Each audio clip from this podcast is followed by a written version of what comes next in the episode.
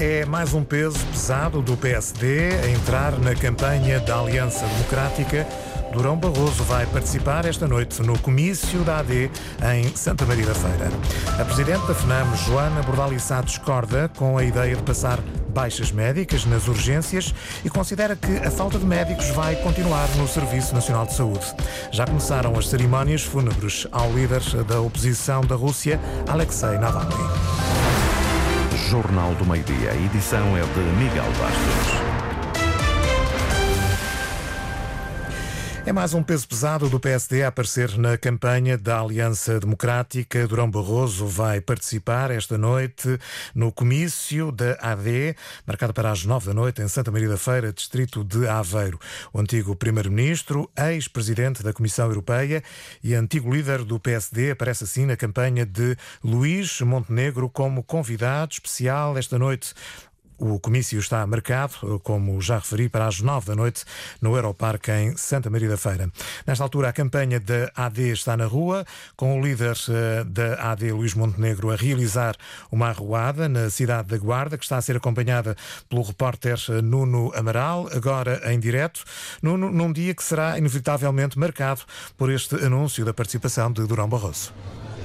Até porque não foi por acaso, não só é para encerrar a primeira semana de campeira, mas aonde vai eh, discursar Durão Barroso, em Santa Maria da Feira, a poucos quilómetros de São João da Madeira, terra de onde é natural Pedro Nuno Santos e uh, São João da Madeira e Santa Maria da Feira ficam no distrito de Aveiro, distrito e ciclo eleitoral que tem como cabeça de lista do PS Pedro Nuno Santos. Ora, se a semana abriu com Pedro Passos Coelho, muita tinta correu sobre as declarações do antigo líder do PSD e antigo primeiro-ministro, logo à noite Durão Barroso, antigo primeiro-ministro, antigo líder do PSD, ex-presidente da Comissão Europeia, é a presença anunciada numa terra uh, onde Pedro Nuno Santos aposta muito, num distrito, Aveiro, onde é cabeça de lista. Promete a assessoria uh, de Luís Montenegro, aliás, o próprio já o disse, que vai tentar trazer todos os antigos líderes, líderes do PSD a esta campanha.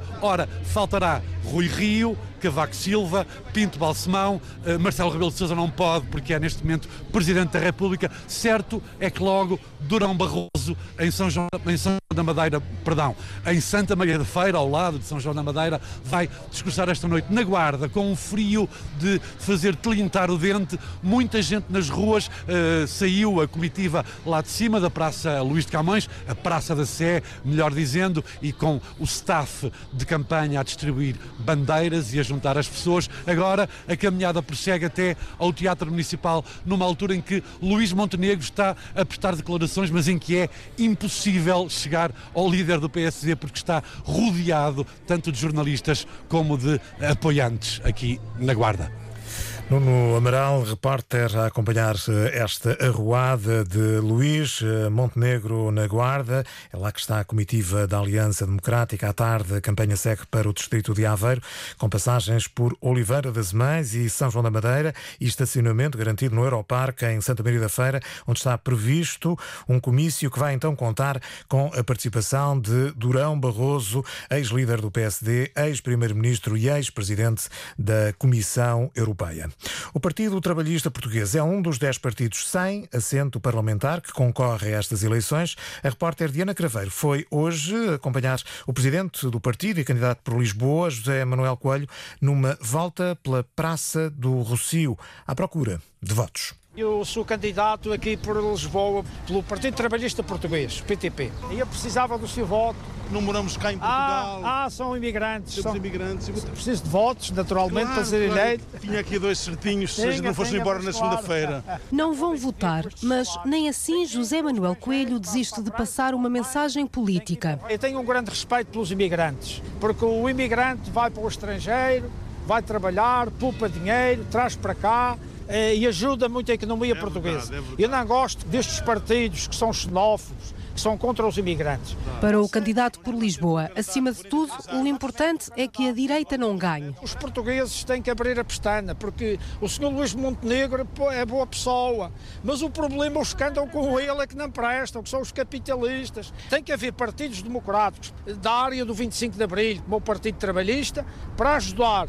É que, sobretudo, que o PS se tiver maioria, na fuga do socialismo. O madeirense tem andado pelas ruas da capital, de café em café, diz, mas sempre sozinho. Porque os outros partidos têm os meios. Ora, um partido como o meu partido, como o meu partido há aquelas pessoas que sofrem, os velhinhos que recebem uma miséria de reforma, eles não podem andar atrás de mim porque eu tinha que lhes pagar, tinha que lhes dar a comer, como Jesus Cristo fazia. Cristo multiplicava o pão e o peixe, e eu não posso fazer isso. Mesmo sem o apoio presencial de militantes, José Manuel Coelho lá vai tentando ganhar votos para dia 10. Só com melhores salários é que a gente pode dar o futuro à juventude. São boas propostas, sim, identifico-me com muitas delas, mas o livro tem o meu coração, pronto. A repórter Diana Craveiro a acompanhar o presidente do Partido Trabalhista Português eh, no Rocio, em Lisboa. A presidente da FNAM, a Federação Nacional dos Médicos, acredita que a falta de médicos de família vai se manter, apesar eh, da anunciada redução do número de reformas entre profissionais esperada para os próximos anos. Questionada pelo jornalista Gonçalo Costa Martins, a dirigente considera ainda que a ideia de que pode vir a existir um excesso destes profissionais é francamente exagerada a partir do problema vai se manter. Porquê? Porque não só os médicos que se formam como especialistas em medicina geral familiar não ocupam as vagas uh, que são necessárias para uh, que, os, que, a população passe a ter médico de família, uh, assim, até mesmo as próprias vagas de formação do internato médico, uma grande porcentagem fica para ocupar. O que é que isto significa? Significa que o facto de nós termos mais médicos formados em medicina geral familiar não quer dizer que eles vão ocupar os lugares, sobretudo os lugares onde fazem falta. Mais uma vez, é propaganda pura do governo. Considera, portanto, que esta ideia de um excesso de médicos de família é manifestamente exagerada, esta ideia? é exagerada sim, ah, porque lá está, não explicam como é que ah, esse suposto excesso de médicos de família efetivamente vai ah, fazer o seu trabalho no Serviço Nacional de Saúde, o Ministério da Saúde prevê que até 2030 haja uma redução do ritmo de reformas entre clínicos, o que poderá permitir a falta de médicos de família. Ora, Joana Bordal e Sá discorda e acredita que foi esta escassez de médicos de família a determinar uma outra medida tornada hoje pública por parte do governo que entra hoje em vigor, a possibilidade das urgências hospitalares e do setor privado e social poderem passar baixas médicas. Vai aumentar a carga de trabalho e a burocratização uh, do trabalho que é feito em serviço de urgência. Mais uma vez, uh, isto acontece por falta de médicos para, no, nos seus devidos setores, na sua vida área profissional, a fazer o trabalho que lhes compete. E mais uma vez o governo arranja um subterfúgio que só acontece assim, por haver falta de médicos para conseguirem fazer esse tipo de serviço.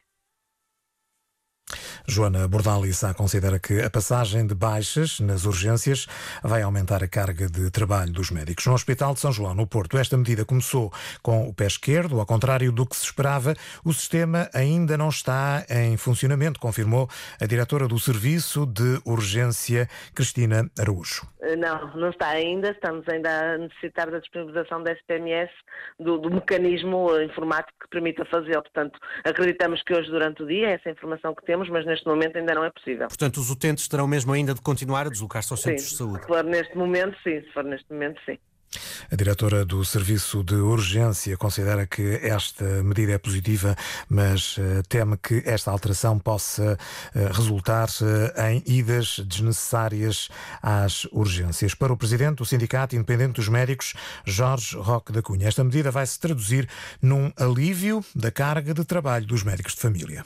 Sem qualquer dúvida, tal como a autodeclaração. São duas medidas positivas que vêm diminuir a necessidade de recorrer ao médico de família numa circunstância em que estamos com muita dificuldade de acompanhar os nossos 1.900 utentes. Poderá eh, muitas vezes ser dito que uh, poderá aqui e acolá haver uh, abusos, mas a verdade é que os três dias de, de, de incapacidade temporária as pessoas não recebem um cêntimo. Os receios de Roque da Cunha têm depois justificação com o período de eleições. É muito cético relativamente às previsões do Ministério da Saúde que apontam para que daqui a dois anos será possível resolver o problema dos médicos de família em Portugal. Atualmente há 1 milhão e 700 mil utentes sem médico de família, dados enviados pelo Ministério da Saúde ao Jornal Público, que sugerem que a redução do número de reformas entre os clínicos médicos vai contribuir para a resolução da falta de médicos de família em Portugal. Contactada pela Antena 1, a direção executiva do Serviço Nacional de Saúde admite alguns problemas que serão resolvidos ainda durante o dia de hoje para que o sistema uh, possa funcionar como o previsto relativamente à possibilidade uh, dos serviços de urgência poderem passar uh, baixas aos utentes. Já começaram as cerimónias fúnebres de Alexei Navalny perante uma multidão em Moscou. Alexandre Sofia Costa. A cerimónia já está a decorrer à porta fechada, onde estão os familiares mais próximos de Navalny, como os pais. Na chegada do caixão à igreja Icon Mãe de Deus em Moscovo, a grande multidão reunida à porta explodiu em aplausos. Navalny! Navalny! Navalny! Do lado fora da igreja, a multidão continua reunida e vai entoando vários cânticos, entre eles este que diz: Não tiveste medo, nós também não temos medo. Porta da igreja continua uma grande multidão, muitas pessoas com flores e velas na mão. Há imagens também de polícia de choque junto à igreja. Os grupos de direitos humanos aconselharam os participantes a terem os passaportes à mão e o contacto dos advogados, caso sejam detidos. O Kremlin já disse que qualquer reunião não autorizada vai ser uma violação da lei. O porta-voz do Kremlin, Dmitry Peskov, recusou-se a fazer qualquer avaliação de Navalny como figura política na Rússia e disse que não tinha nada a dizer à família. Mais de mil pessoas estão concentradas a esta hora junto à igreja para se despedirem de Alexei Navalny perante um forte dispositivo policial. O Kremlin avisou que qualquer concentração não autorizada será considerada uma violação da lei. Nos últimos dias, as autoridades prenderam centenas de pessoas. Sucedem-se as reações internacionais à morte de mais de 110 pessoas ontem em Gaza. Segundo o Hamas, os soldados israelitas terão disparado sobre civis que esperavam pela distribuição de comida. Israel alega que os soldados se sentiram ameaçados eh, pelos palestinianos. Esta manhã, Nuno Carvalho, as reações da comunidade internacional têm em comum o pedido de explicações a Israel. É preciso um inquérito completo, reivindica a Alemanha. Berlim tem sido um dos principais apoiantes de Israel na luta contra o Hamas, mas desta vez os alemães querem um inquérito à morte das mais de 110 pessoas e voltam a apelar a uma trégua humanitária. Em Bruxelas, Ursula von der Leyen ficou profundamente perturbada, conta ela, ao ver as imagens dos tiros e do tumulto no momento da distribuição de ajuda. Ajuda que é uma boia de salvação, escreve a Presidente da Comissão Europeia, para quem precisa. Ursula von der Leyen quer explicações dadas com transparência. Também o presidente do Conselho Europeu, Charles Michel, se sente revoltado e lembra que o direito internacional não tem dois pesos e duas medidas. Charles Michel defende uma investigação imparcial o mais depressa possível e a punição dos responsáveis pela morte de civis inocentes. O chefe da diplomacia da União, José Borrell, não poupa nas palavras ao classificar de nova carnificina e ao falar de mortes totalmente inaceitáveis aliados fiéis de Israel, os norte-americanos exigem respostas do governo de Benjamin Netanyahu. O Departamento de Estado reconhece que agora ficam mais complicadas as negociações para uma trégua temporária que alivie a situação incrivelmente desesperada em Gaza. O Ministério da Saúde palestiniano contabiliza 193 mortos nas últimas 24 horas. Desde o início do conflito em outubro, as autoridades eh, da Palestina falam em mais de 30 mil mortes e mais eh, de 71 mil feridos. Notícias na Antena 1, RDP Internacional, Antena 1 Madeira e Antena Açores. Edição Miguel Bastos. A informação também em notícias.rtp.pt.